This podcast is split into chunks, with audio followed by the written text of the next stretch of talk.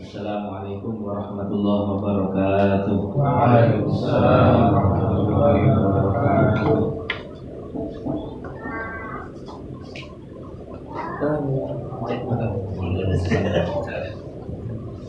الفاتحة.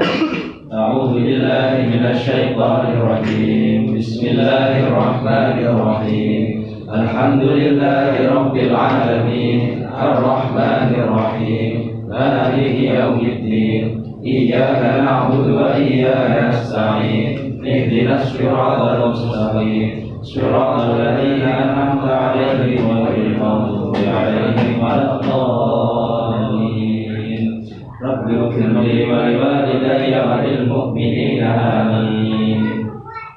أبدأ بسم الله والرحمن وبالرحيم دائم الإحسان. Alhamdulillahil qadimil awali Al-akhiril baqi bila tahawuli. Summa salatu wassalamu sarmada Ala nabi khairi man qad wahada Wa alihi wa sahbihi wa man tabi'a Sabila dinil haqqi khairah mutabi'a Wa ba'du fa'lam bihi wujubil ma'rifah min wajibin lillahi ishrina sifat. Wallahu mawjudun qadimun baraki Mukhalifu lil bil itlaqi Wa qadimun waniyun wahidun wahai Qadir muridun alimun bi kulli syai. Sami'un al-basir wal mutakallimu Lahu sifatun sab'atun tantabimu Fakudrotun iradatun samun basar Hayatun ilmu kalamun istamat Wajahizum bifadlihi wa adlihi Tarkun likulli mungkinin kafilihi.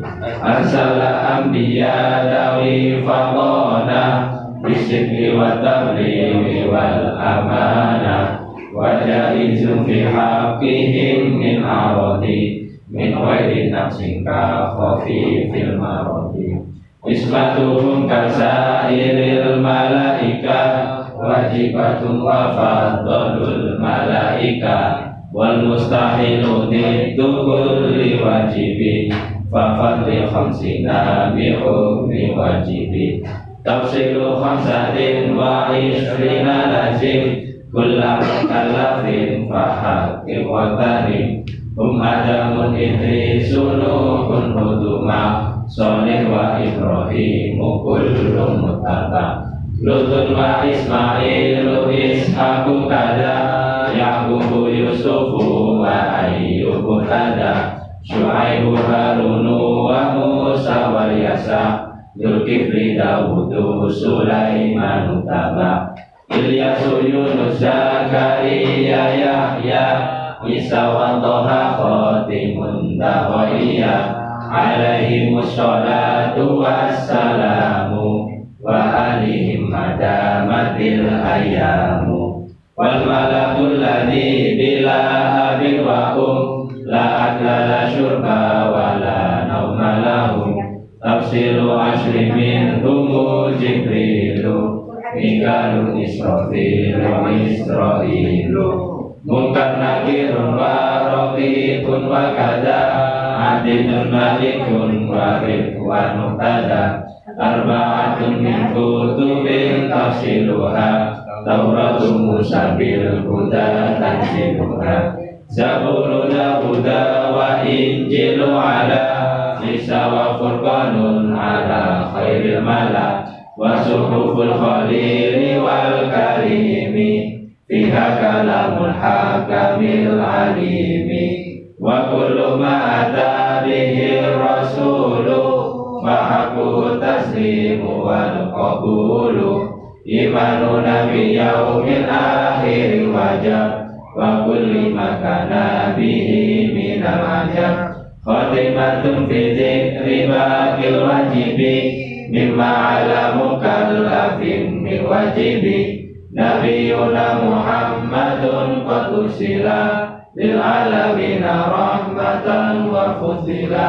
Abu Abdullah Abdul Muttalib wa Hashimun Abdul Manaf yantasib wa ummu Aminatu Suriyah arda'atu Halimatu Sahdiyah mauliduhu bi Aminah وفاته بطيبة المدينة أتم قبل الوحي أربعين وعمره قد جاوز الستين وسبعة أولاده فمنهم ثلاثة من الذكور تفهم قاسم وعبد الله وهو طيب وطاهر بدين ذا يلقب Atahu Ibrahimu min Sariyah Wa ummuhu Mariyatul Qibtiyah Wa ghairu Ibrahim min Khadijah. Hum sittatun fakhul bihim walidah Wa arba'un minal inasi tilkaru Ridwanu Rabbi lil jami'i yuzkaru Fatimatu Zahra'u ba'luha Ali. وابنهما سبطان فابنهم جلي فزينب وبعدها رقية وأم كلثوم زكت رضية عن بسم نسوة وفاة المصطفى خيرنا فاختنا النبي المختفى عائشة وحفصة وسودة صفية ميمونة ورملة Indun wa Zainabun kada Juwairiyah Lil mu'minina ummahatun mardiyah Hamzatun amuhu wa Abbasun kada Ammatuhu Safiyatun datuh tidak Wa qabla hijrahin nabiyil Isra Mimma katil lailan likudsi Wa ba'da Isra'in urujun lisabah حتى النبي رب كلمه من غير كيف وانحصار وافترض عليه خمسا بعد خمسين فرض. وبلغ الأمة بالإسراء وفرد خمسة بلا امتراء قد فاز صديق بتصديق له وبالعروج صدق wa hadhihi aqidatun muhtasharah wa lil alami sahlatun muyassarah nadimu tilka ahmadul marzuki mayyadamil sadiqil masduki. Walhamdulillahi wa sallallahu salama ala nabi khairi man qad alama wal ali wa sahbihi wa kulli mursyidin وكل من بخير هدي يهتدي وأسأل الكريم إخلاص العمل ونفع كل من بها قد اشتغل أبياتها ميز بعد الجمل تاريخها لحي الرجمل سميتها عقيدة العوام من واجب في الدين بالتمام سميتها عقيدة العوام من واجب في الدين بالتمام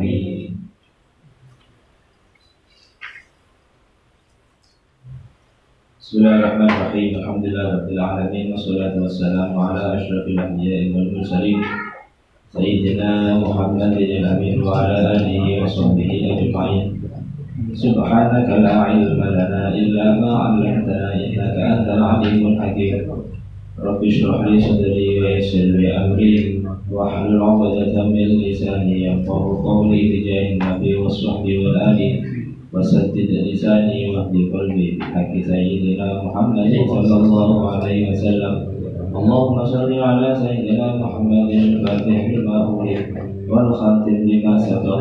ناصر الحق بالحق. والهادي إلى صراطك المستقيم وعلى آله وصحبه حق قدره ومقداره العظيم. اللهم صل وسلم على سيدنا محمد صاحب البشرى صلاة تبشرنا بها وأهلنا وأولادنا وجميع مشايخنا ومعلمين وطلبتنا وطالباتها من يومنا هذا إلى يوم الآخر أما بعد فقال المؤلف رحمه الله تعالى ونفعنا به وبعلومه بالله آمين Salat duha Aqallu salat duha rak'atani Wa aqalluha thamanin Wa waktuha minir Minar minir tifa syams Qadra ruhin ilal istiwa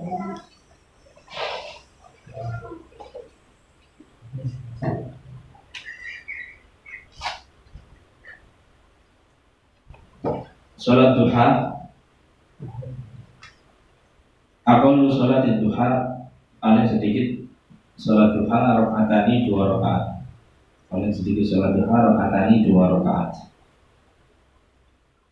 Wa afdaluha dan yang paling afdol yang paling bagus sama ini delapan rakaat. Yang paling sedikit dua, yang paling bagus delapan.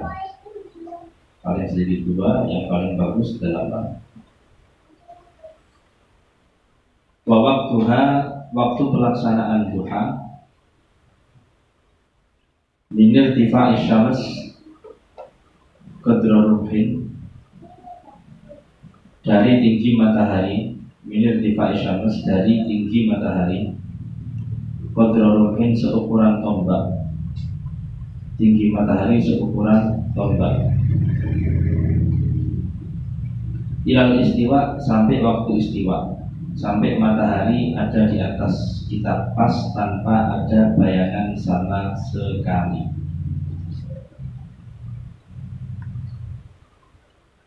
Sudah?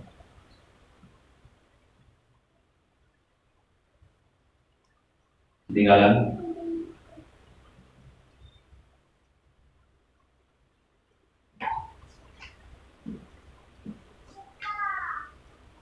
Sholat Tuhan ya Iya, salat duha.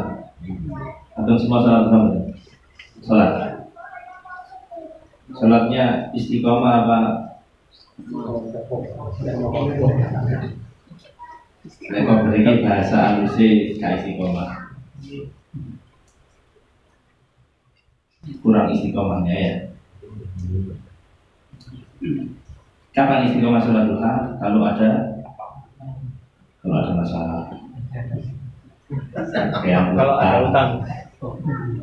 kayak utang. Tas ngerang merintis bisnis. Ada bangkrut. Baru sholat duha ya. Berarti didoakan miskin aja. Jadi rutin sholat duha ya. Lihat undangan gak sholat duha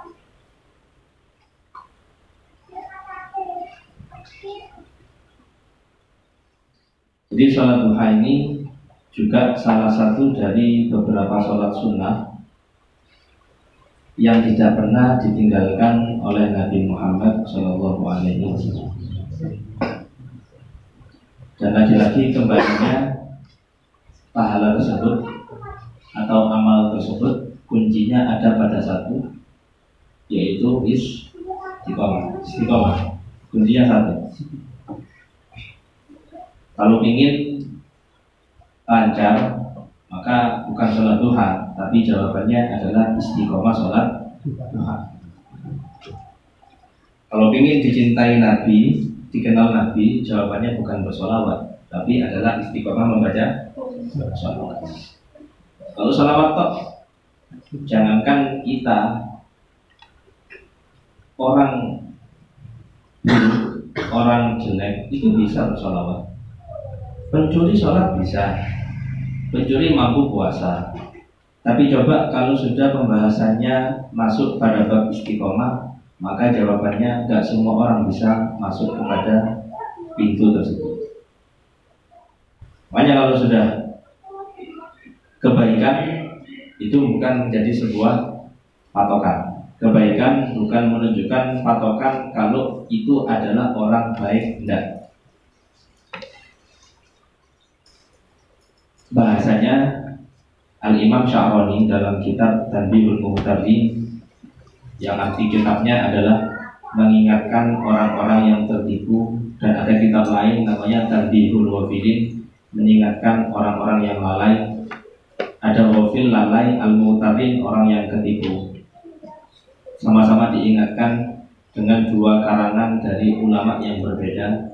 Yang satu Imam Sya'roni hidup di abad 1000 Hijriah berarti sekitar 400 tahun yang lalu yang juga menjadi salah seorang mujaddid ada yang mengatakan beliau sebagai wali kutub. Dalam kutipannya di kitab tersebut beliau mengatakan la tangkar jangan pernah kamu tertipu. Dengan siapa? Dengan orang yang bisa jalan di atas air. Ketok wong melaku di banyu kawok meskipun dia imamahan meskipun dia pakai sorban meskipun dia pakai tongkat meskipun dia pakai jubah nggak usah tertipu biasa tenang aja selalu lihat orang kayak gitu Gak usah heran. Man yamshi alal ma. Man yamshi atau yatir fil hawa. Orang yang miber. Oh berarti tikisannya katut pocong. Biasa, nggak usah heran. Cuman zaman sekarang hal semacam itu justru yang dielulukan, yang didewa-dewakan. Tapi kamu heranlah, kamu takjublah pesan beliau.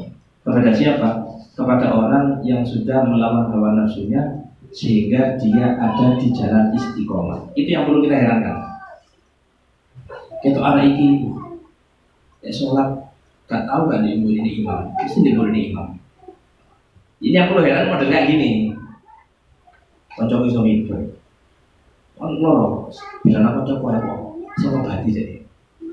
Kalau mau mau bati dokter ya mau bati gitu loh. Apa yang kita kok heran sama orang-orang kayak gitu? Mami hebat apa? Bisa ngomong ngambil jin. Ya, zaman sekarang suka yang kholif, tu'rof. Kamu beda, kamu akan dikenal sama sama orang. Zaman sekarang orang modelnya kayak gitu. Jadi pola pikir kita lebih mengarah meng, atau heran ketika ada orang mampu melakukan sesuatu yang nggak normal kan gitu, ya kan? Padahal segala yang nggak normal itu kembalinya yang paling pokok, yang paling berat itu ketika orang bisa istiqomah. Istiqomah bisa mengatakan Quran. Istiqomah bisa sholat dengan berjamaah, berjamaah. Istiqomah bisa sedekah subuh, subuh asar maghrib. Terserah sudah. Istiqomah orang bisa puasa Senin, Kamis. Ini yang heran. Kok iso ya? Di saat orang nggak puasa, dia kok iso puasa Senin Kamis? Hanya kalau ingat dengan pembahasan Muhammad waktu beliau di sini, tadi umat kan Nabi jadi ngisi-ngisi gitu ya cuma cuma sekedar saya umatnya saya umatnya biasa semua orang aku. Cuma ada nggak yang dibanggakan sama kita? Oh saya dikenal Nabi Muhammad dari sholat jamaahnya. Saya ingin ingin dikenal Nabi Muhammad dari sedekahnya. Saya ingin dikenal Nabi Muhammad dari ber, berbaktinya ada sesuatu yang nanti kita banggakan di hadapan Nabi Muhammad Shallallahu Alaihi Wasallam. Ya barusan ada berita wafat kan? Bapaknya Wahyudi bapaknya Wah ibunya ibunya Wahyudi sahabatnya Hafiz. Ini sahabat karibnya Hafiz Wahyudi ini. Ini ibundanya meninggal dunia. Ini kalau dia dapat pesan moral lah dari dari kejadian ini mudah-mudahan almarhumah diangkat derajatnya diampuni dosanya amalnya diterima dan keluarganya diberi ketabahan إلى حضرة النبي صلى الله عليه وسلم بسر الفاتحة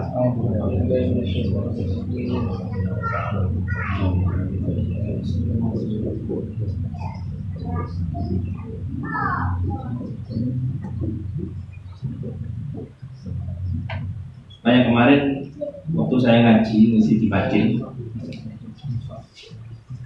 saya bilang kepada orang yang sudah meninggal dunia, entah itu bapaknya, ibunya, mbahnya, kalau ada yang mati dari keluarga kita, maka ziarah kubur zaman kalau mengikuti aturan Rasulullah, mengikuti sunnah, cara caranya Nabi Muhammad dari hadisnya, ziarah kubur itu sunnah, ziarah kubur nggak wajib, ziarah kubur itu sunnah. Tapi melihat orang zaman sekarang, orang zaman sekarang keadaannya kayak gimana, maka untuk saya pribadi ziarah kubur menjadi wajib. Saya pribadi ziarah kubur menjadi wajib. Kalau bahasa Rasulullah dalam salah satu hadisnya atau dalam salah satu keterangannya, uban itu disemir pakai merah pakai kuning itu sunnah. Tapi kalau itu diterapkan zaman sekarang oleh orang Indonesia, apalagi apa jadi muda, ustadz muda atau siapa pun, itu bakal menjadi fitnah. Artinya taghayyarul taghayyaratil ahkam bi taghayyuril ahwal. Pada beberapa poin, pada beberapa hukum itu hukum bisa berubah tergantung keadaan yang yang ada. Bukan hukum asalnya yang berubah. Hukum asalnya tetap sunnah. Kita nggak nggak mengatakan oh ziarah kubur berarti zaman sekarang wajib. Nah, itu tetap sunnah. Tapi pada beberapa momen orang bisa ngambil untuk dirinya sendiri untuk mewajibkan untuk ziarah. Saat Qaim saya punya ustaz dari Sudogiri Beliau mengatakan Guru saya sudah diri Menghutangi orang Menghutangi orang zaman sekarang ini kalau orangnya nggak amanah, orangnya nggak dikenal, atau orangnya apa-apa kok, itu hukum yang menghukum aja jadi haram. Beda kalau saya kenal sama siapa, kemudian saya butuh uang, saya hutang, ini beda lagi kasusnya. Ini orangnya nggak akrab sama kita, atau orang yang nggak kita kenal, kemudian dia datang ke kita dengan akad meminjam uang, maka hukum meminjaminya haram. Kok bisa haram? Padahal meminjami dalam salah satu hadis itu mendapatkan 18 kebaikan sedangkan sedekah itu mendapatkan satu kebaikan. Kok bisa seperti itu? Ini bukan berarti Ustaz Qaim merubah hadis, tapi melihat keadaan yang ada. Maksudnya gimana? Zaman sekarang amanah itu mahal.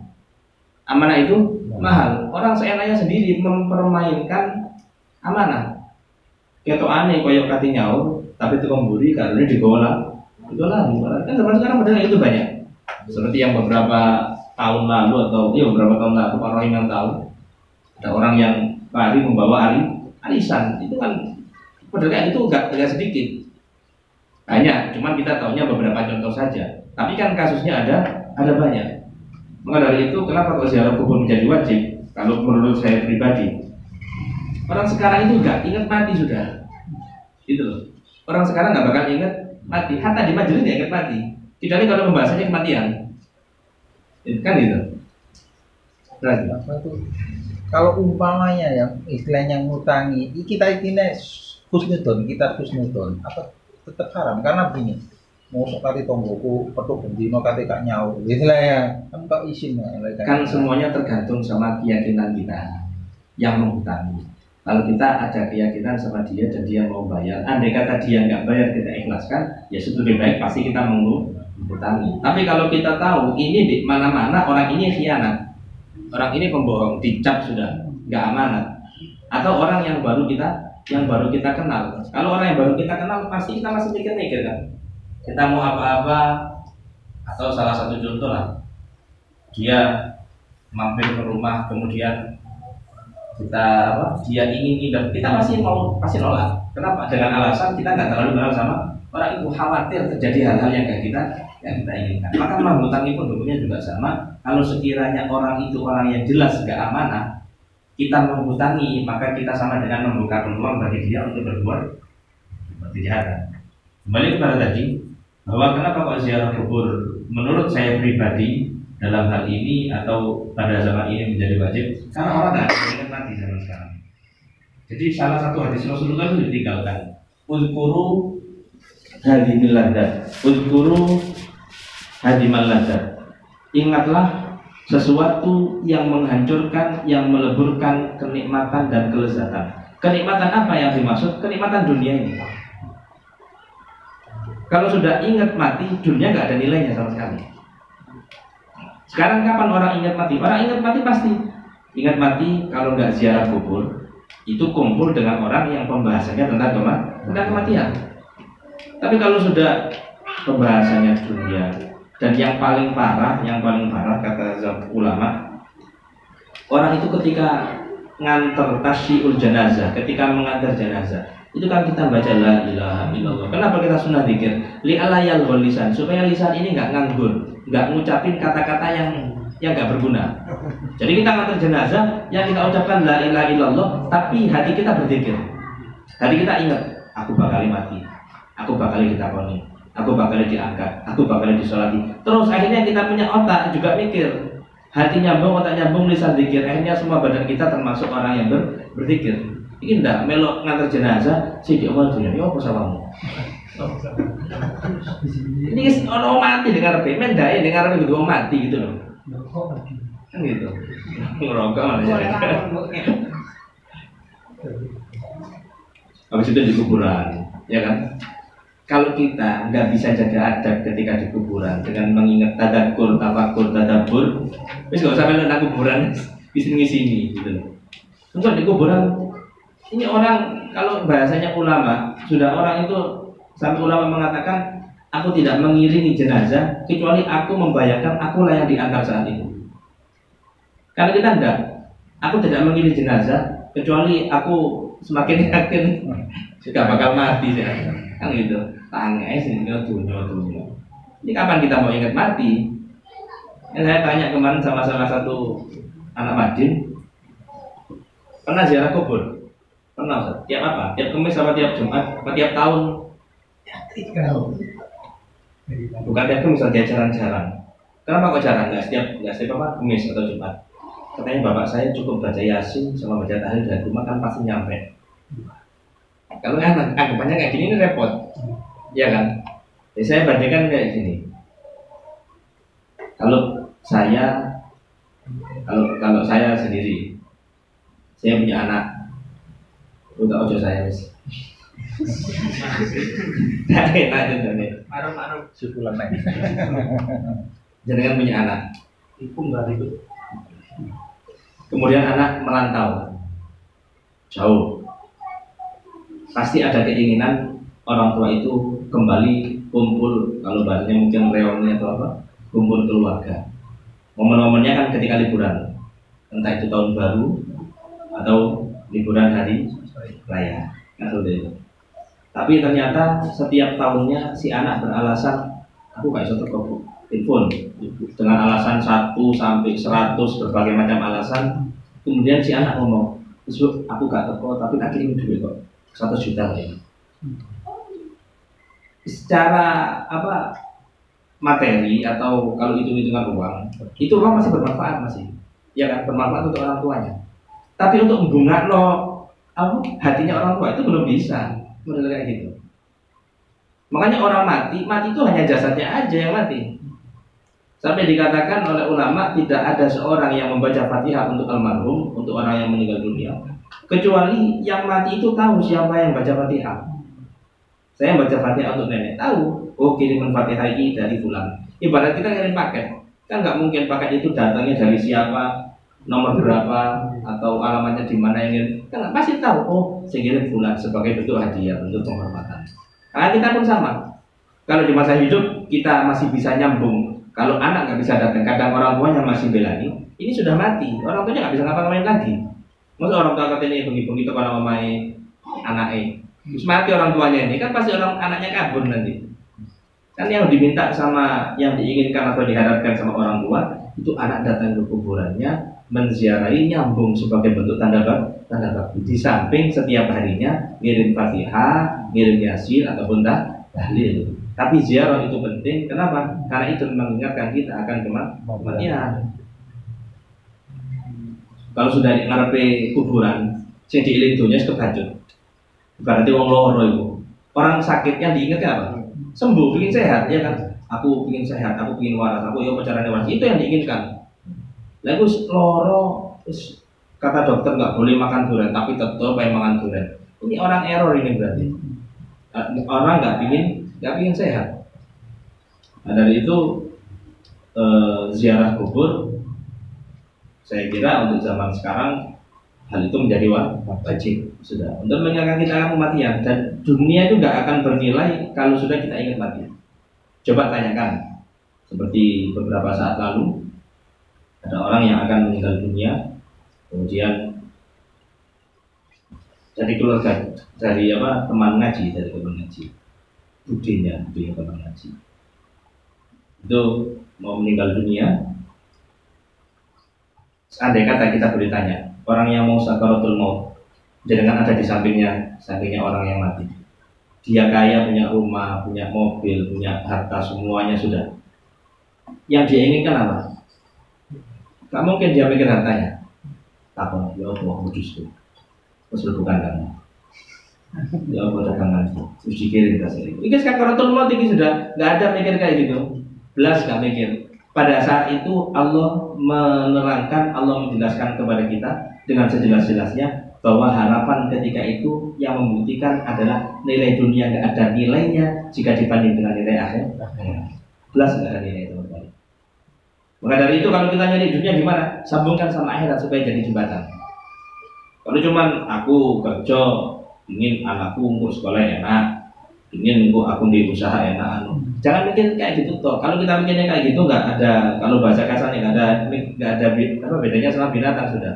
Binatang itu penting iso mangan iso urip itu mari pada binatang kayak gitu. Tapi yang kita pikirkan anakku nanti gimana ke depannya?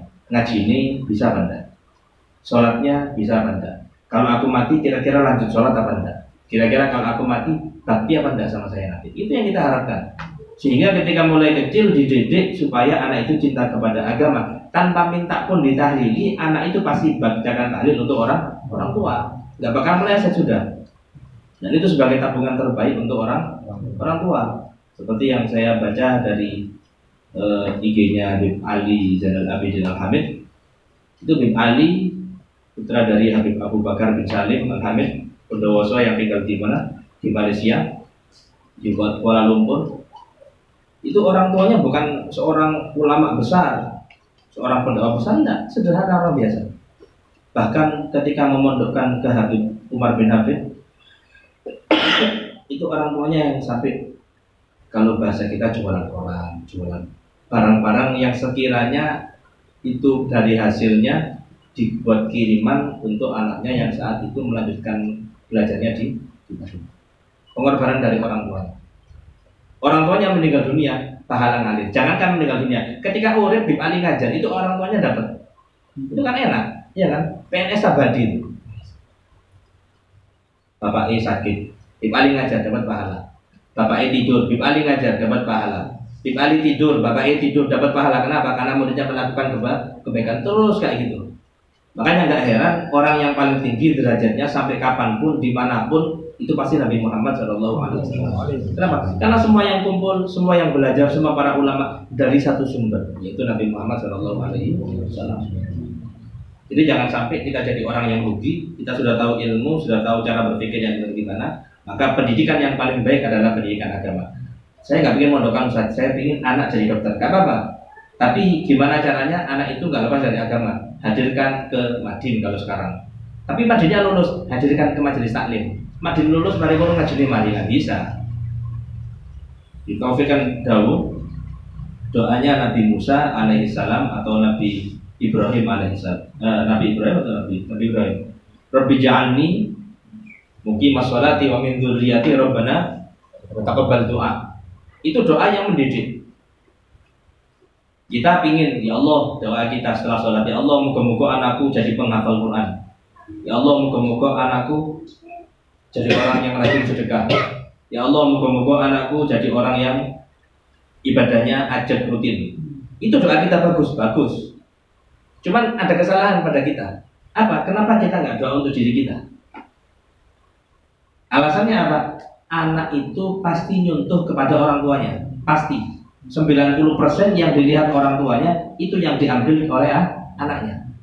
Sehingga kalau seandainya zaman sekarang atau yang dengan lihat ada anak lulus TPQ itu lulus TPQ cucu ini mangapi sembarang kalian enak. Padahal oleh lima tahun. Bapak waktu pak. Eh pak. Pak Ustad ini anak saya kan lulus TPQ tapi kalau sekarang ngajinya amburadul lagi jadi lulus kan ditanya gampang simpel lah saya ini anakmu ngaji tanda di omah Lihat anaknya gak, kalau bapaknya nggak ngaji, ibunya nggak ngaji, gimana anaknya mau nggak? mau ngaji? Wong didelok bapaknya hapian ibu ini sinetronan. Akhirnya anaknya katanya ngaji anak salah semoga bapak aku gak ngaji ibuku gak ngaji ditinggal. Sehingga apa? Bacaan kembali kepada dulu dan Al-Quran ditinggalkan nggak ada efeknya sama sama sekali.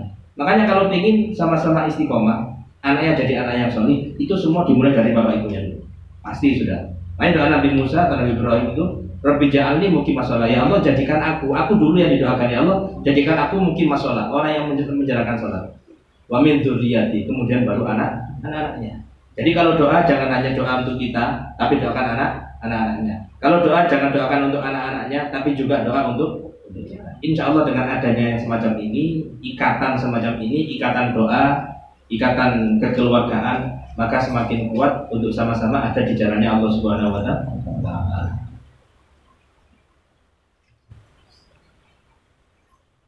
Anak anak zaman sekarang enak muda apa enggak? Enak mondok. Enak mondok. Kalau mondok jenengan satu resepnya. Kalau pengen anaknya sukses ketika mondok, jangankan mondok. Anakku madin, jangankan madin. Anakku cuman apa? Majelis-majelis taklim. Ajari anak itu berbakti dan gatekno kepada gurunya. Contoh, nggak sedikit dari wali santri yang ketika ditanya dan perlu diketahui setiap ustadz, ulama, habaib, para kiai itu sebenarnya mereka nggak ada harapan di hatinya. Jadi kalau kita bicara orang muklis ya, orang ikhlas, orang yang betul-betul tingkatannya murabi, betul-betul seorang guru yang masya Allah. Itu nggak ada di hatinya, pingin dihormati nggak ada. Di hatinya pingin dikasih sesuatu dari dunia itu nggak ada sama sekali. Cuman kalau lihat ada santri yang nggak hormat, itu kecewanya bukan karena ingin dihormati. Kecewanya kenapa? Sudah belajar tapi kok nggak bisa mengamalkan ilmunya Nabi Muhammad nggak ada prakteknya itu yang bikin kecewa. Kalau nggak menghormatinya nggak dihormati terserah nggak rugi beliaunya. Andai kata semua murid nggak menghormati gurunya, semua murid nggak menghormati gurunya, itu gurunya nggak ada rugi sama sekali. Cuman kecewanya, kecewanya kenapa? Karena tadi ilmunya ternyata nggak bermanfaat. Karena seorang guru itu ingin melihat muridnya berubah dari satu ke dua, dari dua ke tiga, dan itu seterusnya. Itu yang diingat sama gurunya. Suatu ketika ada satu obrolan wali santri dengan wali santri atau wali santri dengan salah satu guru saya nggak paham tapi tidak itu sampai ke saya bukan di lembaga ini tapi di salah satu lembaga lain. Ketika ditanya kok nggak ngasih kalau bahasa kita? Kok nggak ngasih hadiah guru nih padahal anaknya sudah berhasil atau anaknya pinter kok nggak ngasih hadiah. Jawaban wali santrinya lu di bulan kan aku bisa bayar SPP setiap bulan saya sudah bayar S, SPP. Itu cara pikir, cara pandang orang tua seolah-olah nek wis bayar SPP itu mari gitu. Kalau sudah bayar SPP itu su sudah. Kalau kita pakai bahasa kasar, ini kan kurang akhlak, ya kan? Ya kurang akhlak, kurang apa terserah sudah. Itu sama dengan kita kayak gini. Kok nggak bayar kok nggak kerja? Karena gitu, protesnya kayak gitu, bang. Kalau sudah kerja, ya wis ini bayaran sak ini aja nih, sudah selesai. Jadi untuk menghargai itu masih kurang. Sehingga anak itu sepintar apa pun, sepintar apa pun, tapi berkahnya kecil. Berkahnya nggak seberapa. Alasannya kenapa? Karena orang tuanya kurang ngajari tadi, ngajari taklim, ngajari hormat kepada guru gurunya. Pernah saya dulu dapat ajaran atau dapat ilmu dari salah satu ustadz yang menyampaikan kalau bapaknya Jumatan ambil anaknya, kemudian bapak itu rajin sedekah di Jumat di masjid. Anggap sedekahnya 50 ribu. Maka anak itu kasih, jangan kasih 50 ribu pada zaman sekarang. Menyusukan 5 ya. Anak itu kasih 10 ribunya atau 5 ribunya ngajari untuk dermawan mulai kecil.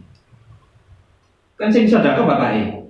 Cuma ada sisi terbiahnya, ada sisi taklimnya, pengajaran di situ. Sehingga menanamkan mulai kecil untuk peduli, menanamkan mulai kecil untuk cinta kepada sedekah. Pahalanya ngalir ke bapaknya, pasti pahalanya ngalir kepada bapak, bapaknya.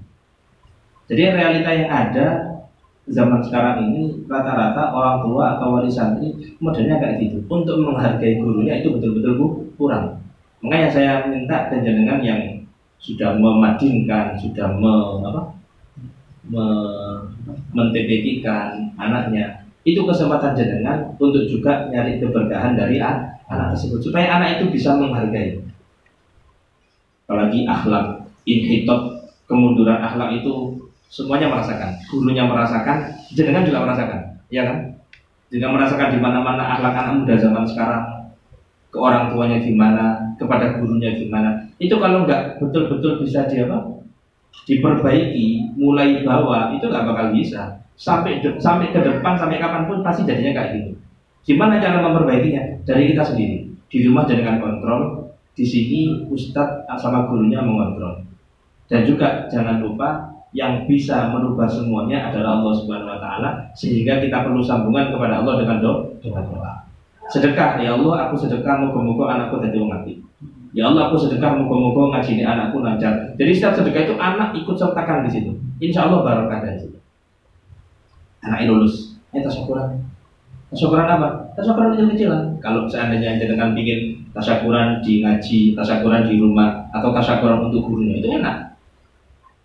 Di sini ada salah satu guru, salah satu guru. Setiap ulang tahun anaknya, ikut dibacain pasti. Setiap ulang tahun anaknya itu dibaca bacaan ya bahasanya. Sudah hampir nggak nggak apa? Nggak nggak didengar lagi bahasa bacaan. Jadi bacaan setiap didengar atau setiap ulang tahun anaknya. Setiap anaknya ulang tahun atau setiap anaknya tes tes kenaikan jilid itu bacaan. Bacaannya gimana? Contoh di sini ada guru sekitar nggak tahu berapa lima belas atau dua puluh. Itu pun kok beli nasi apa? Nasi kotak itu dua puluh.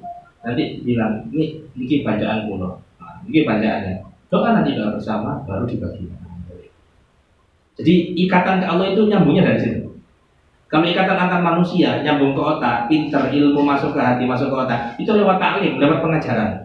Tapi untuk keberkahan nggak bisa, cuma sekedar lewat lisan, lewat pendengaran nggak bisa. Tapi butuh nyambung kepada Allah Subhanahu Wa Taala. Nah, caranya gimana? Seperti tadi, ada selamatan, ada bacaan, ada tasyakuran. Itu yang mulai hilang zaman zaman sekarang. Kalau dulu kita kecil mungkin jaringan sudah sering kan, eh dibacain dibacain kan gitu. Ya kan? Kalau saya sih bacaan, sih cicilan, sih terus kayak gitu aja nggak nggak ada nggak ada bacaan sama sekali sudah. Jadi anak itu jadikan yang nomor satu dalam keluarga. Tapi ya tetap orang tua yang nomor nomor satu. Artinya untuk pendidikan itu anak jadikan nomor satu sehingga apa pun itu kita keluarkan untuk pendidikan anak. Pendidikan anak. Kembali kepada pembahasan sholat duha itu dua rakaat minimal dua rakaat minimal dua rakaat. Waktu duha yang paling bagus sholat duha itu sama nih delapan rakaat. Yang paling bagus itu delapan rakaat. Jangan lihat nomor lima bawah, nomor lima di bawah. Bittifaki Bani Hajar war Romli dengan kesepakatan Imam Ibn Hajar dan Imam Romli. Maksudnya apa? 8 rakaat itu disepakati sama Ibn Hajar sama Imam Romli bahwa 8 rakaat itu adalah rakaat atau jumlah yang paling favorit yang nggak pernah ditinggalkan sama Nabi Muhammad Shallallahu Alaihi Wasallam. 8 rakaat saya kira sangat berat, sangat. Apalagi bagi yang jarang untuk sholat tuh, tapi kalau maksa gimana? Ya harus maksa. Kita ini orang nggak sehat, gitu loh. Kita ini ibaratnya orang nggak sehat. Jangan ngomong sehat kita ini. Kalau sehat jasmani, alhamdulillah, check up sehat, nggak ada penyakit sama sekali. Cuman batin ini nggak sehat, sehingga ibadah nggak nikmat. Jadi kan lihat orang nggak sehat, kok mangan enak, jejeli saat saat apa sendok orang sendok. Kalau nggak dipaksa nggak bakal sehat. Jadi paksa untuk sholat, paksa untuk sedekah, paksa untuk hadir majelis salim, insya Allah menjadi terbiasa, akhirnya menjadi ini nikmat. Tahu nilainya, Oh nilainya sholat itu seperti ini. Oh nilainya sedekah itu seperti ini. Nilainya bakti itu seperti ini. Semuanya butuh pak, butuh paksaan. Jadi yang paling bagus itu kesepakatan Imam Romli sama Imam Ibn Hajar itu 8 rakaat. Kemudian ada pertanyaan, kakek Imam Musa, Imam sholat, Imam apa kan itu? Imam Syafi'i, Imam Malik, ini mana yang yang Imam sing gendeng di gitu loh. Kakek benar. Cuman karena kita masih kurang kurang paham. Kalau saya nulis nanti kayak tadi saya. Jadi ada empat ya, empat imam yang yang pasti dengan paham, meskipun mungkin ada yang hafal. Imam Abu Hanifah, Imam Malik, Imam Syafi'i, Imam Ahmad bin Hanbal. Ini fukuha, ini istilahnya fukuha, para pakar fikih. Kita harus mengikuti dari salah satu empat Abu Sadewi, kondisi itu kok kamu berarti kalau imam kamu berarti. Jadi dengan empat ini pasti nggak mungkin keluar dari empat ini nggak mungkin. Ada sebenarnya lebih dari empat. Ada berapa? Kurang lebih ada enam atau ada delapan saya lupa atau sepuluh. Cuman ini pentingnya murid kreatif begini. Ini empat yang sama Allah ditakdir punya murid kreatif sehingga fatwanya dibu, dibukukan. Fatwanya itu ada bukunya, ada kitabnya. Yang ulama lainnya cerdas, pinter, tapi muridnya kurang kreatif. Cuman ngurung onotok, ngurung onotok, ngurung onotok. Tapi nggak pernah nulis. Eh hanya nggak ada nggak ada kitabnya oh pendapatnya guruku kayak apa ya gak, gak ada kitabnya seperti itu. Tapi ya sama Allah memang ditakdirkan gitu jadi ada empat imam. Yang kita ambil yang nomor tiga yaitu Imam Syafi'i radhiyallahu anhu. Nah Imam Syafi'i ini fikih itu dari tahun sekarang dengan tahun kemarin itu pasti ada perkembangan. Bukan pengurangan tapi berkem perkembangan. Ibarat mobil upgrade update terus terus kayak gitu. Gak ada. Mobil tahun ini welek gimana tahun apa? Tahun ini mundur mobilnya wingi banding papat saya telu. Nggak ada kan? Jadi pasti semakin berkembang semakin berkembang. Nah fikih ini karena semakin berkembang cuman pasti patokannya hukum Islam keempat Quran hadis ijma kias. Pasti empat itu. Imam Syafi'i nggak keluar dari empat. Akhirnya ada ulama-ulama pakar-pakar dari ulama yang tetap berpegangan dengan Imam Syafi'i cuman bisa memecahkan beberapa masalah dalam kasus yang nggak pernah dibahas sama Imam Syafi'i Siapa ulamanya? Salah satu di antara empat uh, di antara Imam Syafi'i, beliau punya murid Imam Muzani, beliau punya murid Imam Buaiti, beliau punya murid Imam At, Imam Atto atau siapa. Muridnya orang-orang hebat semuanya. Tapi di situ ada dua imam yang terkenal. Jangan pernah dengar Imam Nawawi ya. Imam Nawawi itu kalau bahasanya kita saingannya sama Imam Rafi'i, tapi nggak sezaman, nggak sezaman. Jadi Imam Rafi'i itu mengikuti pendapatnya Imam Syafi'i. Imam Nawawi mengikuti pendapatnya Imam Syafi'i. Tapi dalam beberapa masalah Imam Nawawi sama Imam Rafi'i ini enggak sama. Dalam beberapa masalah itu enggak sama. Contoh, satu masalah sujud. Sujud oleh Imam Nawawi dikatakan sujud ala sabati a'dha. Sujud itu pakai tujuh anggota badan. Kening, apa ini? Telapak tangan, lutut, dan jari apa telapak jari kaki. Kalau di total ada tujuh anggota, ini tujuh ya, tujuh anggota badan. Nah, sujud ala sabati atau tujuh anggota badan. Itu pendapat Imam Nawawi radhiyallahu anhu. Pendapat Imam Rafi, yasih sujud walau ala jabha. Sah sujud meskipun hanya pakai batuk saja. Ya, tapi nggak bisa dibayangkan dengan ngawang berarti. Atau sikilnya di, di, kursi yang gaya. Kan pasti kan artinya nggak lepas dari lutut ya kan? Mungkin kalau kaki ngapa masih bisa ya. Coba dengan sholat subuh ini nggak usah nggak usah tangan nggak usah jadi kaki. Sholat subuh dia model lulu kan ketok. Ya kata raksi lucu aja. Tapi sah ini. Ini istilah pula imam di sini fungsinya. Perbedaan pendapat itu membawa rahmat itu fungsinya di sini. Sehingga orang yang mungkin sholatnya nggak sempurna sholatnya asal apa masih asal-asalan masih dalam dalam tahap belajar. Tapi kalau sudah keningnya nempel maka sujudnya dikatakan sah. Itu salah satu pendapat. Jadi Imam Nawawi dengan Imam Rafi'i ada perbedaan bahkan Imam Nawawi itu beda sama Imam Syafi'i tuh kok iso ibarat murid tapi kadang murid tidak pendapatnya guru contohnya kalau bahasa sekarang gampangan nih gurunya 01, muridnya 02. Gampangannya kayak gitu. Iya. Paham ya? Loh, boleh nggak? Ya boleh, asalkan ada dalil, asalkan ada ada dalil. Tapi lihat, adab etika tetap dipakai. Kak, aku nggak belok guru apa? Nggak ada kayak gitu. Kalau zaman sekarang kan enggak. Wes gak podong no. Zaman sekarang murid zaman sekarang akeh-akeh kayak ngono. Gak podong no kayak status terus dong mau dibahas sudah. Salah satu pendapatnya yang beda apa? Salah satu pendapat yang beda itu Imam Nawawi kalau siang hari bersiwak waktu duhur kita Imam Syafi'i jangan siwakan Allah Allah Akbar siwakan makro menurut orang yang ahli ilmu kita ini berarti cara belajar memperdalam pendapat Imam Syafi'i kurang paham mengerti ini siwak sunnah mari kapan waktu yang dimakruhkan kita enggak enggak paham tapi Imam Nawawi tidak makro jadi jangan kadung seneng ambil siwak kita ambil siwak siang-siang siwakan dapat pahala dapat pahala Menurut siapa? Menurut Imam Nawawi. Imam Nawawi. Itu enaknya di sini namanya. Nah, sampai kapan? Kenapa kok beda? Ya kita nggak bahas dalil ya. Pastinya beda dalil.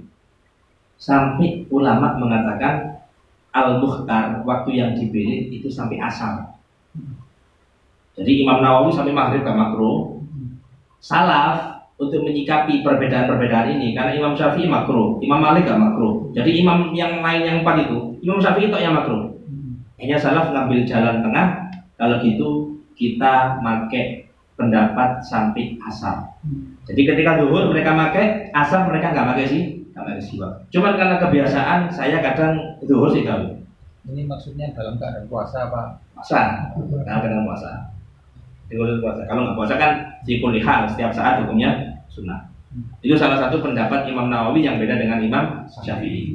Kemudian turun generasi lagi, fikih berkembang. Turun generasi lagi, fikih berkembang sampai ada menerbitkan, mengorbitkan dua ulama yang terkenal sezaman yaitu Imam Ibn Hajar sama Imam Rom. Ibn Hajar sama Romli sama-sama ulama. Beda, yang satu hidup sederhana, milih miskin, milih mis miskin. Ada orang yang terpaksa miskin. Ini enggak, ini miskin tapi pilih pilihan. Ada orang yang dipilih miskin sama Allah Subhanahu wa taala. Jadi ini beliau milih miskin Imam bin Hajar. Imam Romli itu bukan milik kaya sama Allah dikasih kan? Sama Allah dikasih kaya. Imam Romli ambil bapak iki podo Romli nih. Istilahnya ada Romli kabir, Romli gede, Romli cilik. Ada ada junior sama yang gak junior ya, yang senior kan. Senior. Tapi sama-sama imamnya. Yang saingan siapa? Yang se apa? Berlomba siapa? Yang berlomba yang anaknya. Anaknya putranya Imam Romli yaitu Imam Romli Ahmad Romli kalau nggak salah itu dengan Imam Ibn Hajar sezaman kalau sekarang seleting sekelas saingan juara terus siji lho, siji lho, lomba terus beliau punya pendapat selalu dipakai dalam bab ke dalam bab fikih. Oh Ibn Hajar haram, Imam Romli boleh. Apa contoh yang beda? Kata itu yang beda jenengan baca Bismillahirrahmanirrahim pada surat Baroah atau bah Baro'atun minallahi wa rasulihi. Menurut yang jenengan tahu, baca bismillah di awal surat hukumnya apa? Sudah. Hah? Baca di awal surat hukumnya Sunnah. Enggak. Ya, wajib. Surat Taubah, surat Taubah. Oh, Hukumnya surat apa? Taubah. Haram. Kalau di tengah, kita baca buka murah-murah di tengah. Taubah. Baca bismillah ya. Makruh. Itu Imam bin Hajar. Kalau Imam Romli baca awal bismillah di awal taubah makruh. Baca bismillah di pertengahan sunnah. Jadi jangan kalau ada ulama mau cek bismillah. Enggak tahu belajar ulama Ente enggak paham. Berarti mengikuti pendapatnya Imam Rom, yang Romli. Kita kan kemeru nih di Dimitno kan gitu.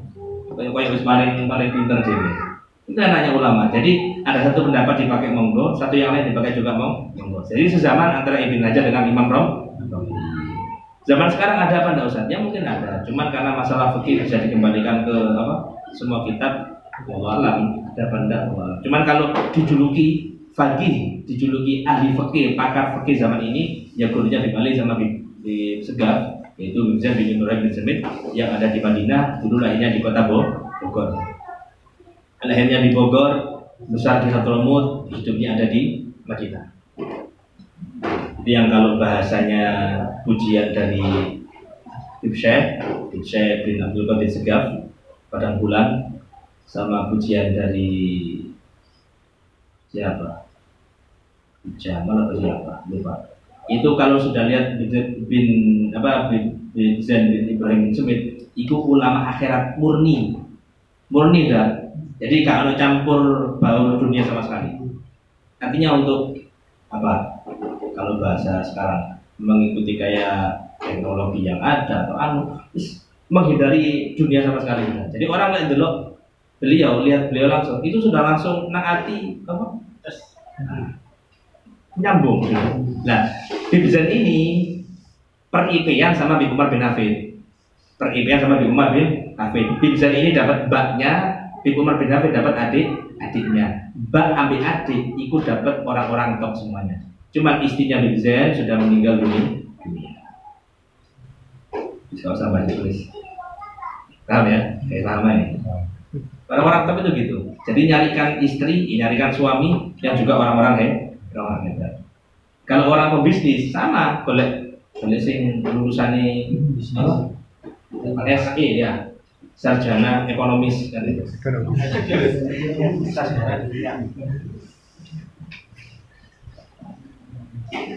Jadi Ibn Hajar dan Romli, eh mungkin di di Sunda ya, seakan berseparuh. Mungkin ada pertanyaan sebelum saya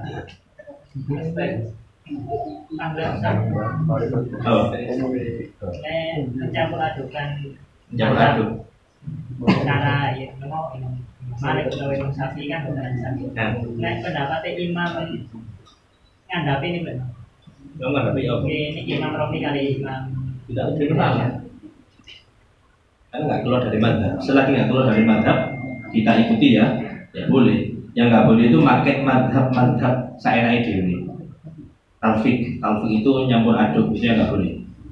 Yang boleh itu taklid, taklid itu boleh.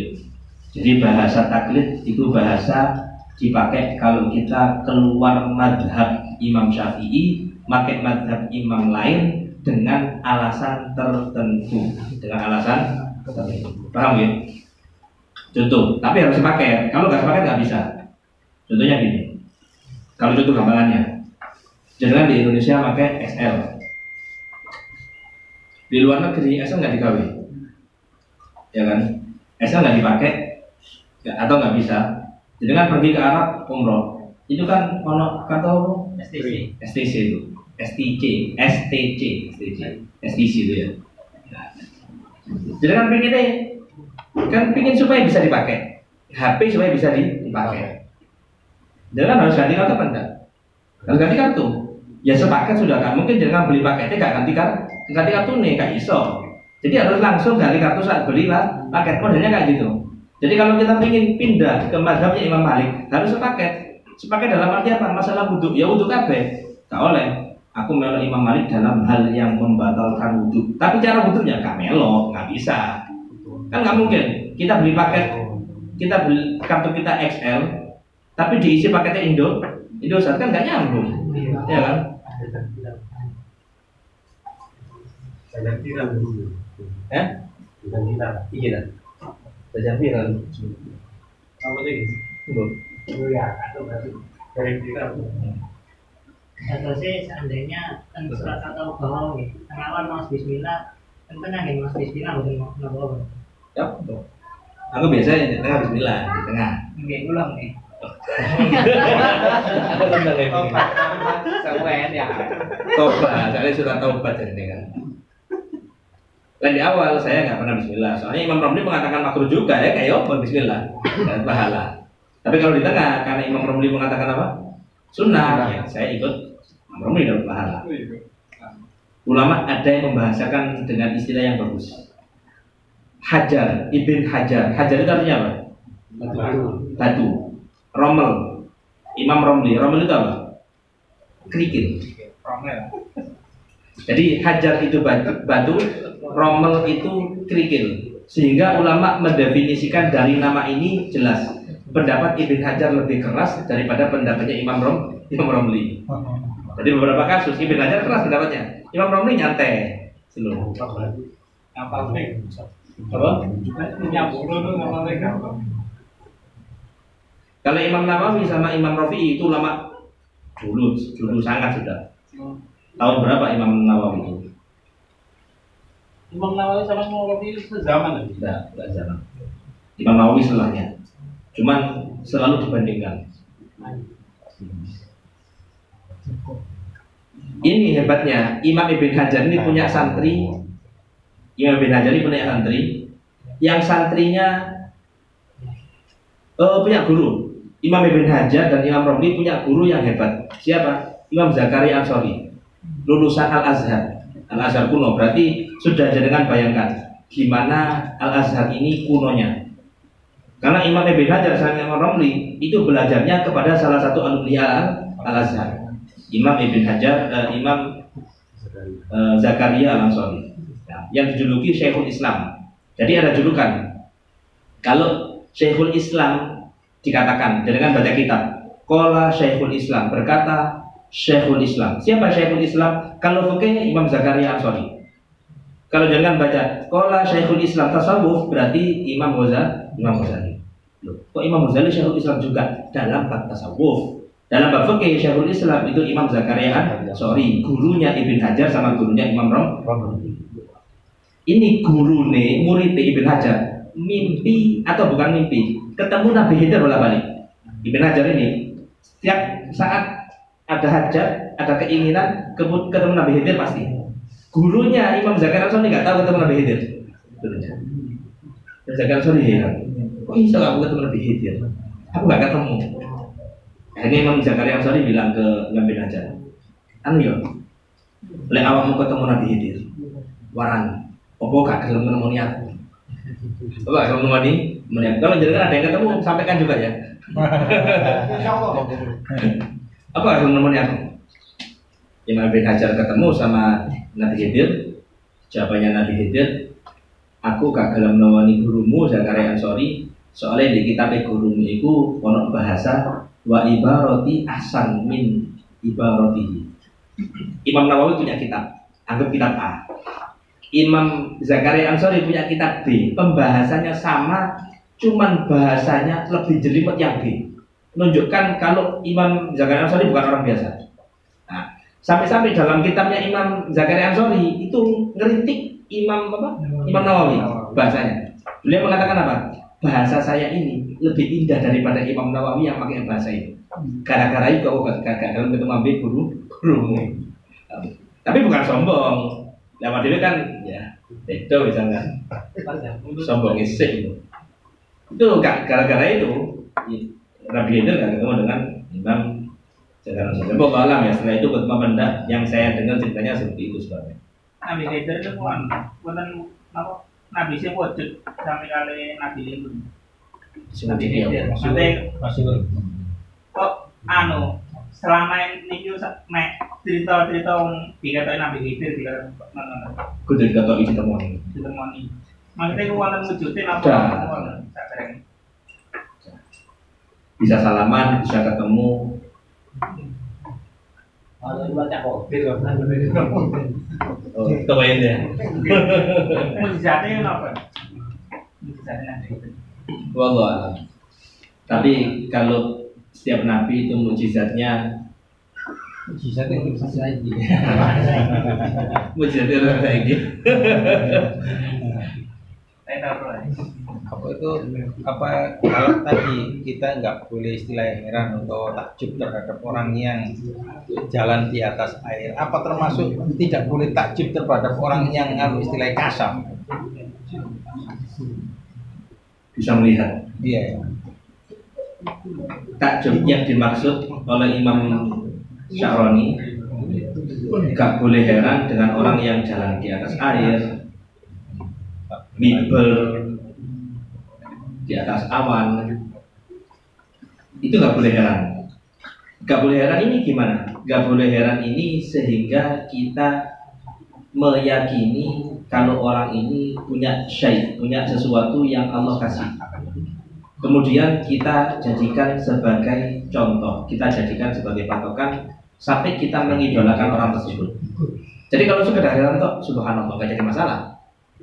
Kita lihat ada orang orang kok iso ada iyo, go mobil kayak ngono ya. Kita heran kan itu ya normal, namanya orang heran itu kan dengan sesuatu yang kita nggak miliki, rata-rata kayak gitu. Atau sesuatu yang di luar normalnya orang. Nah, kalau herannya itu membawa kita sampai memuji yang berlebihan, kemudian mengikuti cara-caranya tanpa kita tahu pasti, nah, itu yang dilarang di situ. Tapi kalau seandainya kita tahu ini orang soleh, kemudian dia dia bisa kasyaf, jangan heran ke kasyafnya, tapi kita heran kok bisa mencapai derajat tersebut. Makanya kembalinya kepada pembahasannya kitab Al-Hikam Ibn A atau Ilah Skandari beliau mengatakan malam yang dul ilal bidayah lam yasil ilal nihayah. Orang yang nggak melihat awal mula dia nggak bakal bisa mencapai kepada tujuannya kalau ada ulama punya karomah ada ulama punya karomah punya keistimewaan jangan melihat keistimewaannya. Kok iso yo? Akan diusuk kok kepala kok iso yo? Ngomong ini kok terkabul jangan ke situ. Karena kalau melihat ke situ kita nggak jadi apa-apa. Tapi lihatlah sebabnya apa kok bisa kayak gitu. Oh berarti ulama ini tangannya dijaga. Nggak pernah berbuat yang jelek. Oh ulama ini kalau berdoa dikabulkan kenapa karena lisannya nggak pernah berkata-kata yang mau yang Allah kalau kita melihat sebabnya maka kita bisa mencapai derajat itu kita kan rata-rata ketipunya gara-gara itu ya kan kalau contoh gampangnya sukses sudah Jangan lihat orang kaya, kok iso suki ya yang arek. Eh, mikir ngono tuh kayak gak, gak bakal suki kita. Tapi lihat gimana dia berusaha dari bawah. Kita bisa nyontoh sehingga kita bisa bahkan bisa melebihi orang orang tersebut. Alatnya. Apa bang? Hmm. Misalnya ngeten. Misalnya pulang ya. Dongo. Dongo niku sak-sak jaruke langsung di dikabulno. Nah ini kan berpotensi untuk sombong. Terus saya misalnya dongo gak Gak dikabulno. berpotensi untuk Suudon. Suudon mana? Lah ini ku kudune ya apa awak dhewe ini? Kudune ya apa? Kudune ya. Jadi gak usah dongo ngono. Sama-sama eh, kak lek gak dongo berpotensi sombong. Iya sombong termasuk sombong langsung. Lah kudune ya apa ini? Soalnya misalnya ndang piano sombong. Kudune. Kudune. Kudune merenungi lagune Aki. Jagalah hati. Dikai model ngono kaya sombong. Dikai model ngene, aja seudon. Harus bisa ngatur, ritmenya diatur gitu loh. Ibarat kita mobil di tol, ono batas maksimal, ono batas minimal. Oh jangan lebih tuh kok, jangan kurang tuh kok. Diatur kan bisa, kita kan ngatur kan bisa. Kita mampu mengendalikan. Gimana cara mengendalikan kita? Pakai ilmu. Ya, kita belajar, kita tahu. Oh ketika Allah mengabulkan bukan berarti Allah ingin memuliakan kita, menunjukkan kita orang hebat. Tapi bisa jadi Allah ingin ngetes apakah kita mampu supaya kita nggak som- nggak sombong. Ya kayak kemarin sempat bersama Allah. Ya kan ngono. Bahwa di gampang kabeh. Kau tekan rumah, itu ngatur. Bisa syukur nggak?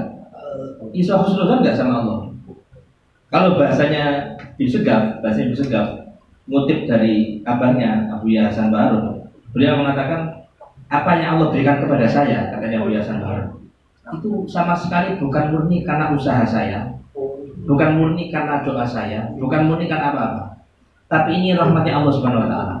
Kalau lihat dari usaha saya nggak ada apa-apa nih. Lihat dari ibadah saya nggak ada apa-apanya. Tapi karena rahmatnya Allah kepada saya, akhirnya koyok-koyok awak dewi berjuang ini dimanja. Pondok dikambang donatur ditekan murid dikai lancar. Ini semuanya termasuk rahmatnya Allah Subhanahu Wa Taala. Kalau ingat sebab, maka nggak bakal som- sombong. Ada. Heran niku kan nyanyi, aku heran ya. wonten sing ngucapno Masya Allah, wonten sing ngucapno Subhanallah. Bedane apa? Subhanallah, alhamdulillah, wa la ilaha illallah. Subhanallah. Masya Allah. Masya Allah. gitu. Masya Allah dengan Subhanallah, Subhanallah itu kan kalau artinya maksudnya Allah, kalau Masya Allah ya Allah menghendaki, Masya Allah Allah menghendaki apa yang Allah kehendaki, kan itu. Dua-duanya dipakai untuk pujian bisa, dipakai untuk pujian bisa. Cuman untuk menjaga satu kenikmatan supaya kenikmatan itu dijaga sebagai tameng benteng itu kita mengucapkan masya Allah. Jangan punya mobil, mobil anyar itu biasanya akeh sing wong gak pati seneng, ya kan? Kepengen atau? Senang. Untuk jaga dari pandangan-pandangan buruk, jangan masya Allah. Ada orang muji, yang muji kan nggak mungkin masya Allah biasanya kan? Anak ini pinter, muji-muji toh. Nah, kalau kita ngomong gul, katakan masya Allah. Oh, oh kan di sini gitu nanti. Gimana caranya sholawat? Allahumma sholli ala sayyidina Muhammad. Dia jawab, Allahumma sholli wa sallim alaihi. Sholawat itu juga menjadi salah satu tameng atau benteng dari penyakit eng. Jadi kalau kita muji untuk orang, pakai masya Allah. Tapi kalau orang muji kepada kita atau yang kita miliki tanpa masya Allah, kita baca sholawat supaya orangnya bersolat. Kalau ngikut ya, apa? Nah, udah bilang kali kali ada bilang. Tapi saya pernah dengar Gus. Nek Masya Allah itu buat yang baik-baik. Kalau Subhanallah itu buat yang Buat yang buruk. kejadian yang foto buruk. Kalau Apa itu benar apa? Wallahu alam. Kalau masya Allah pasti untuk muji. Kalau ceritane maksiat masya Allah cek gede ini tuh soalnya. Maksudnya subhanallah saya kira subhanallah cek gede itu soalnya. Gak gak cocok. Kalau kita melihat yang buruk, kita nasta'in. Kita minta apa? Kita perlindungan. Naudzubillah. Waliyadzubillah. Kita minta.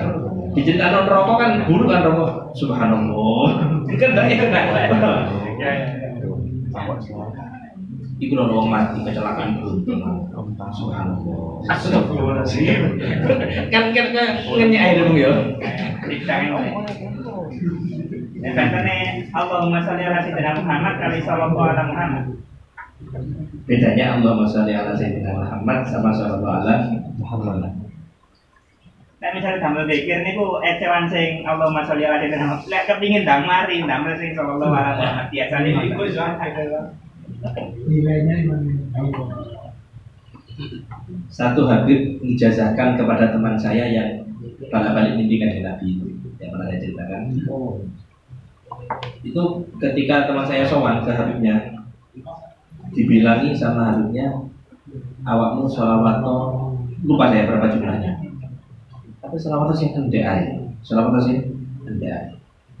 Berarti kita itu membaca sholawat yang pendek bukan karena bukan karena apa? Kepingin cepat, tapi melihat keadaan yang ada zaman sekarang. Apalagi orang awam, ojo dikasih sedowo. Litas. Kalau kalau dia nggak yakin, kalau dia yakin nggak apa-apa. Itu kok kejenengan pakai utang sembarang kali. Tapi dia nggak yakin sih, ah, kok sih alas alasan ibadah. Mau sih, mau cek belepotan yo. Kayak iso lah busra, tambah lu wong. Paham? Kudu busra bahaya Kasih. Karena dia bantu dengan surah seorang Muhammad, bocor sadino status. Selesai nanti. Karena semua itu rata-rata, semua itu 90% Allah nakdirkan. 99% sudah. Allah nakdirkan dari mana? Dari zonnya kita, dari prasangkanya kita. Orang itu yakin, kadang suani wong awam, bacaannya orang awam itu bisa lebih mati daripada bacaannya orang soleh. Kok bisa? Karena orang soleh itu delok yang dia lihat apa? Aku tahu dosa, aku tahu kedoaan aku lagi ngomong Makanya kalau kita doa, oh jangan doa dosa. Kalau kita doa lihat dosa, jangan nggak yakin sama kemampuan Allah nanti. Jangan nggak yakin dengan sifat murahnya Allah. Sedangkan orang awam enggak. Allah maha pengampun, Allah maha penyayang ya Allah. Hukum-hukum utang lunak. Itik dulu langsung lunas sudah. Berarti sedang diwani sopo ini. Saksi sopo. Jadi kalau sudah kita berdoa, lupakan maksiat supaya husnudon kita ke Allah itu full. Kalau iso bersyukur nggak ini model kalau model-model kayak gitu serepot kan ada seudon sama Allah. Seolah-olah Allah itu berhitungan sama kita. Kan gitu. Padahal Allah sudah buktikan kalau nggak berhitungan sama kita. Makanya kalau kita berdoa husnudonnya dikedepankan yakinnya dikedepankan bahasanya kita idil fata hasbati qadihi seseorang itu diangkat sesuai dengan keyakinannya seseorang itu diangkat sama Allah derajatnya sesuai dengan keyakinannya. Wa kullu man lam yaqin lam yantafi wiki sing parah. Enggak yakin Wa kullu man lam yaqin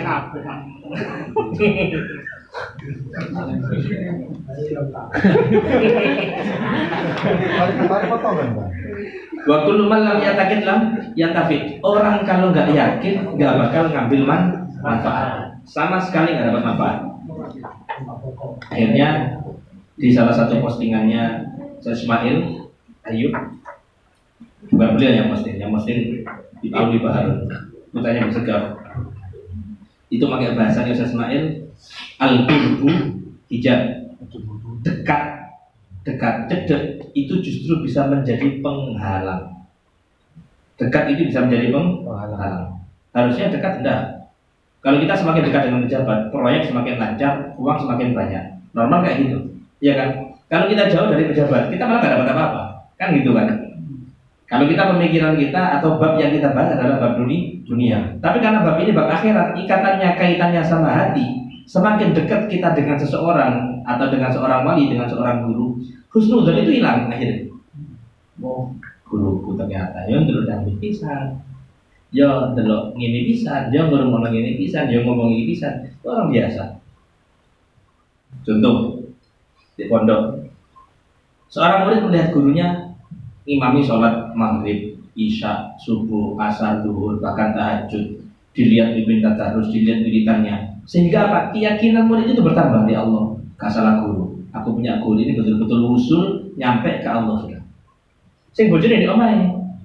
Turu moro. Sing wedok delok eh kan ngono. Bojoku lek turu ya moro. Kadang bojoku turu gak kelambian. Gak wali. Nek ini gak wali.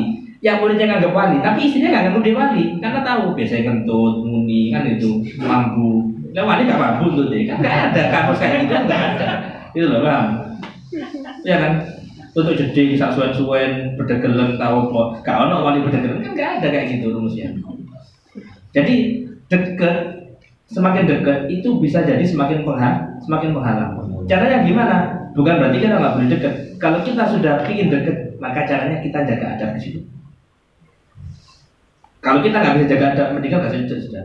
Supaya keyakinan itu ada.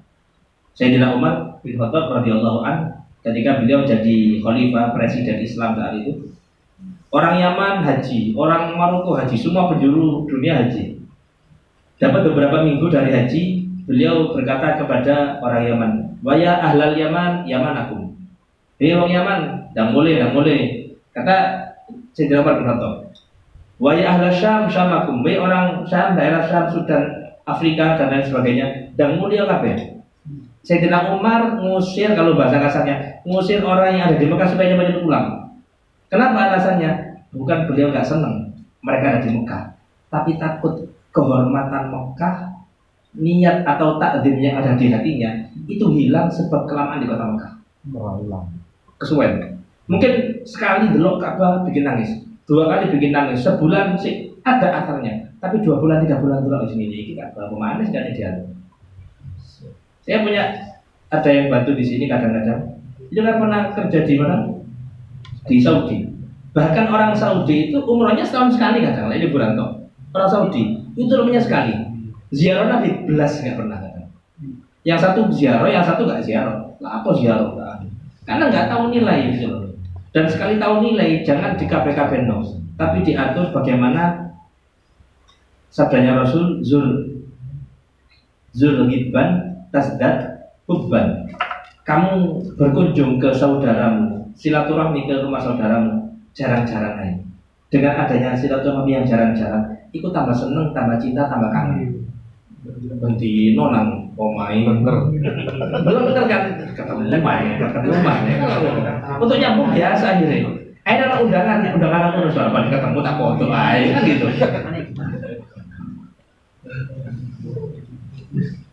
Apa sih? Cici buyu. CC kan ada undangan. Oh iya. Masalah kayak kalah Tanya ya. akhir, monggo kalau ada yang tanya akhir sebelum dibaca ini nggak pernah dibaca ya. Oke, Ustaz. monggo monggo coba. Kalau Mas Abah, apa Mas Abah monggo? Masalah sholat Ustaz. Salat itu bukan masalah. Sholat. Apa? Sebelum sujud, Ya, ini apa? Ini Duduk sebelum duduk sebentar sebelum sujud. duduk sebentar sebelum sujud. Kan ini sujud nunggu sih. Nah, Alasannya kenapa? kalau saya kan pernah lihat orang gitu. Habis ruku mau sujud, duduk dulu sebentar. Habis itu sujud.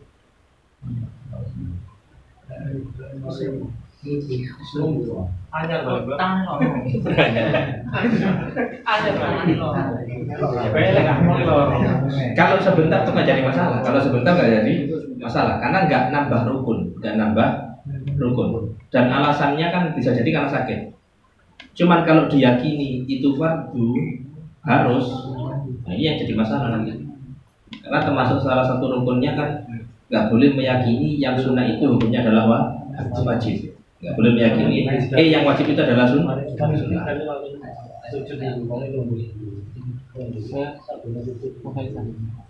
ya? Saya Mas Faisal. Eh, kalau sakit nggak jadi masalah. Kenapa? Kalau eh, ada satu imam Ustaz, di masjid imam tunggal istilahnya. Ya, ya satu memang. Imam Kalau gimana ini? maksudnya nggak nggak ada penggantinya gitu. Oh. Eh, beliau udah udah sepuh. Tapi kadang ada kasus di mana jamaah itu nyadar kalau si imam ini eh, enggak kadang lupa, kadang lupa kondisi. Eh, waktu asar itu dia ngira maghrib gitu. Takutnya di sholat-sholat lain yang lain yang pas beliau nggak tanya, kan beliau pernah tanya, ini asar apa maghrib saking sepuhnya dia. Kalau it- kalau gitu gimana tuh? Yang ditanya apa ini? Berarti kata Eh, terus imamnya kayak gitu. Karo waktu imamnya. Status imamnya kayak gitu maksudnya. Kan itu eh. Kalau status imamnya ya ini unik. Makanya kalau dalam manhaj salaf ini ada mungkin. Ini. Karena salaf ya tanda oh. Jadi di Hadramut punya adab yang bagus Hadramut, etika yang bagus. Kebiasaannya juga masih luhur. Itu orang punya ilmu meskipun usianya belia kecil itu dihormati di sana di Hadramut. Nah di Indonesia kan enggak. Lihat dong nggak ditelok. Apal Quran, apal hadis sembarang kali, iso pidato sembarang kali, bahkan amalnya bagus pun nggak dilihat di Indonesia nggak berlaku kayak gitu. Kenapa? Yang berlaku itu yang sepuh masih ada. Sehingga yang muda nggak banyak kesem- kesempatan, rata-rata kayak gitu kan gitu ya.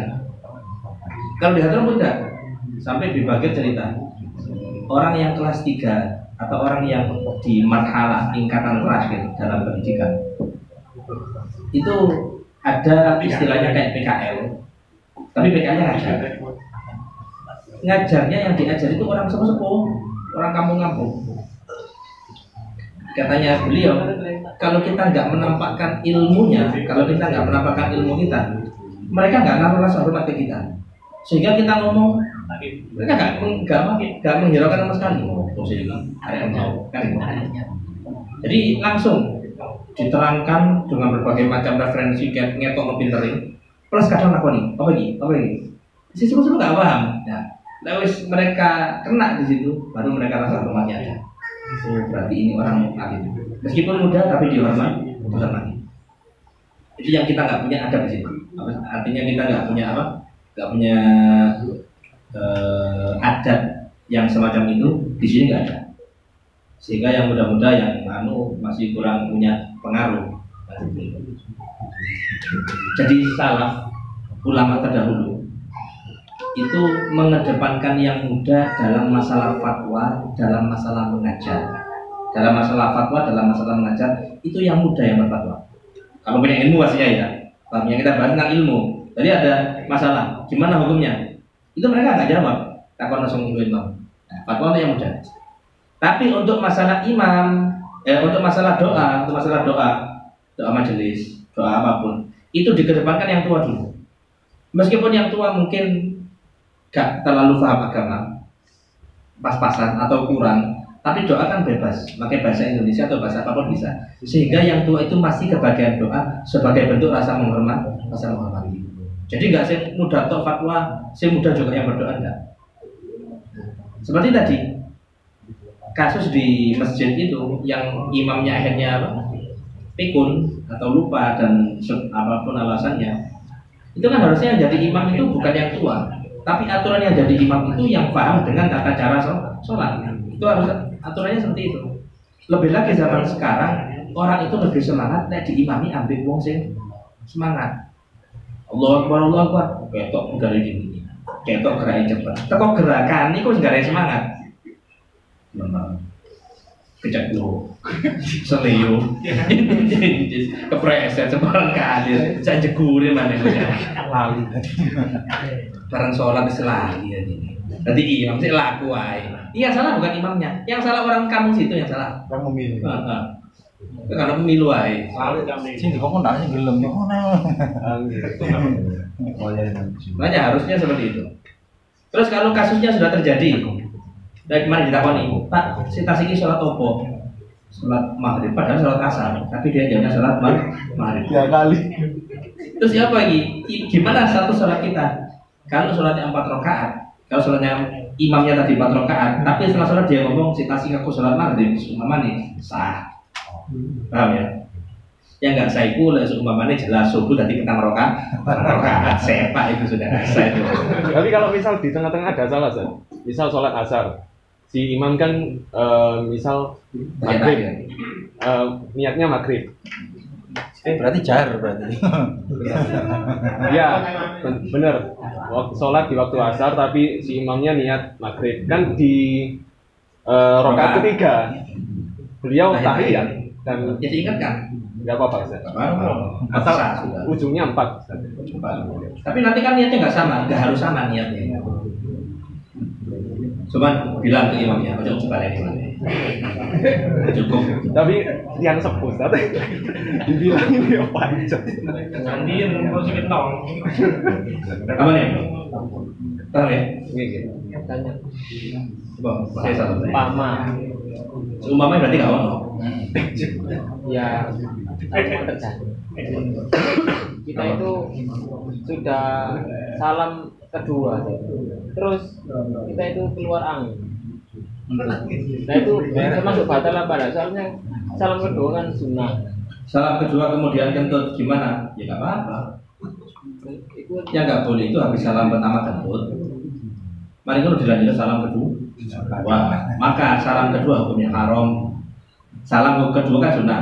Assalamualaikum warahmatullahi sunnah. Eh wajib. Salam kedua sunnah. Assalamualaikum warahmatullahi. Salam pertama. Assalamualaikum warahmatullahi. Mari. Lanjut. Emang. Iki mau salam. Assalamualaikum warahmatullahi haram yang kedua. Kok bisa haram? Karena kita menganggap kita dalam ibadah, padahal kita sudah batal untuk ibadah. Oh, dalam wis jelas-jelas kan wudhu, tapi mau sosok sholat haram. Salat haram itu apa batal? Enggak, tahu. Karena sudah dengan salam pertama itu sudah keluar dari sholat alias sah sudah. Tiba di betul. Kau dicicil ya? Iya. Coba. kan tadi masalah doa Tadi apa? masalah doa Masalah doa. Karena kita mengedepankan husnuzon kepada Allah Iya. Masya Allah. Masya Allah. Lihat yang ini sejak ibu. Dulu Tata. Ya. itu bukannya malah untuk kita ada sifat Jangan. menggantungkan nah, itu menghindarinya gimana Menggantungkan itu kan kalau seandainya kita berdoanya, sikap kita berdoanya itu dibawa keluar berdoa. Paham nggak maksudnya? Maksudnya paham nggak?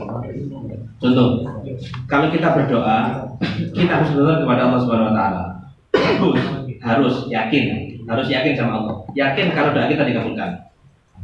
Tapi kan nanti ujung-ujungnya itu bikin kita gantung, no artinya kita ini seolah-olah ingin dimanja padahal kita bermaksiat. Aku doa Allah, ya kan gitu. Yang dikhawatirkan kan kayak gitu. Nah, sikap kita berdoa dengan kita sikap kita di luar doa, oh, jadi jangan sama. Kalau sikap kita berdoa, kita mengedepankan kemampuan Allah dalam mengabulkan.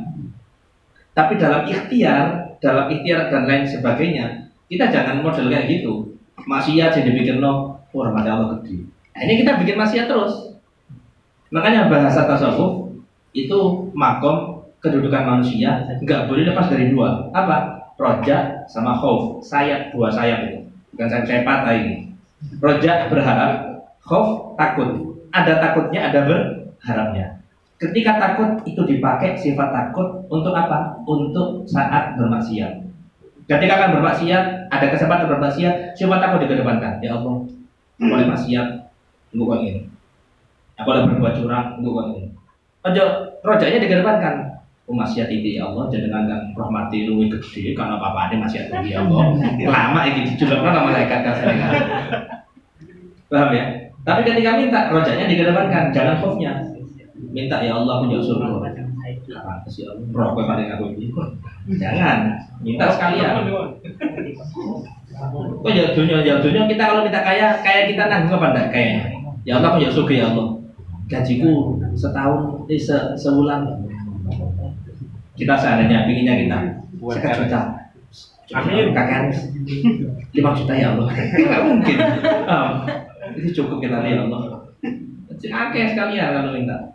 Kenapa sih? artinya begini ketika kita selalu bermaksiat ya kemudian apa itu Gusti Allah lah rahmati gede maafirane gede wong Islam mesti mlebu swargane nah ini berarti orang tertipu bukan orang yang husnudon ini berarti ya Ya, orang yang tertipu dengan sikap tadi. Makanya ilmu itu harus paham digunakannya gimana. Kan ada orang menggunakan kesempatan, ada orang yang menjadikan itu kesempatan itu sebagai apa? Ya situlah. Enak lah kan ya. nanti dia saya pernah dengar ceramahnya Habib semua. Habib Ali atau Habib Umar itu bilang gini. Lek gaya nom, lek awakmu salah, jam sepuluh, salah jam sepuluh pun masih ya tobat toh, masih ya tobat terus. Itu sebagai apa ya? Sebagai kayak titik terang buat nom nom. Mungkin kalau sing wis tua kan anu apa?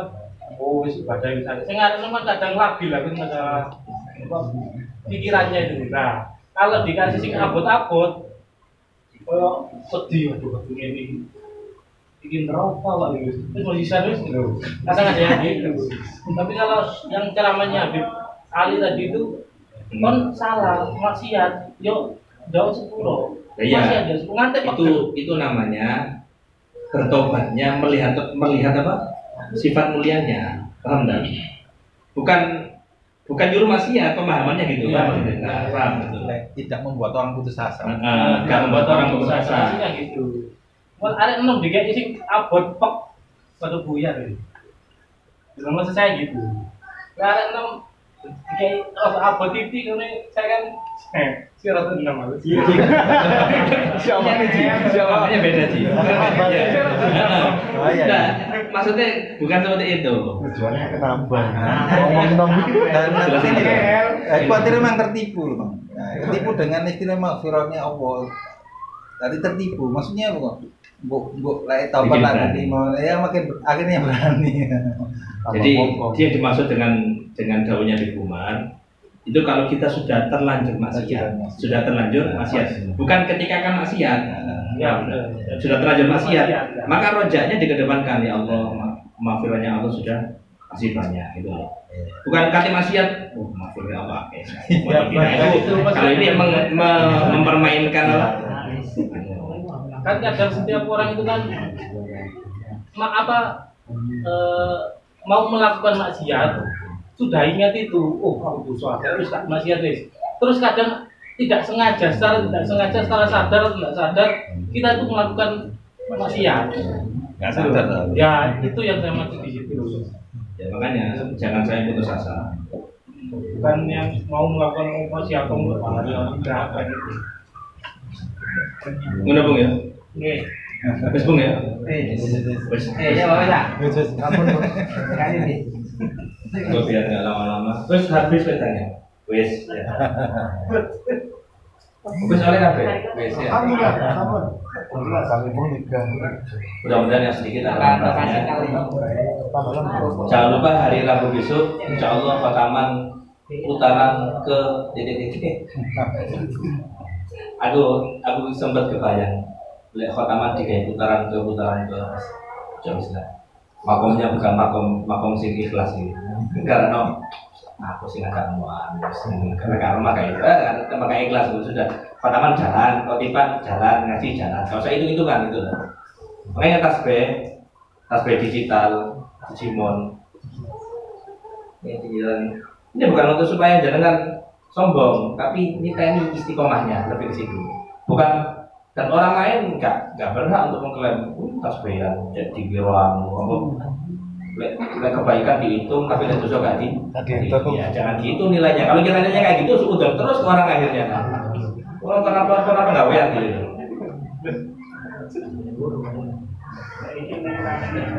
karena kita pakai tasbih itu Mengingat. mengingatkan dengan tasbih itu kan itu sholawat itu Ini tasbih yang enak ini. baru-baru tiga sholawat aja gak dibaca ya? Pokoknya putar kayak salah akhirnya ada borot tiba monggo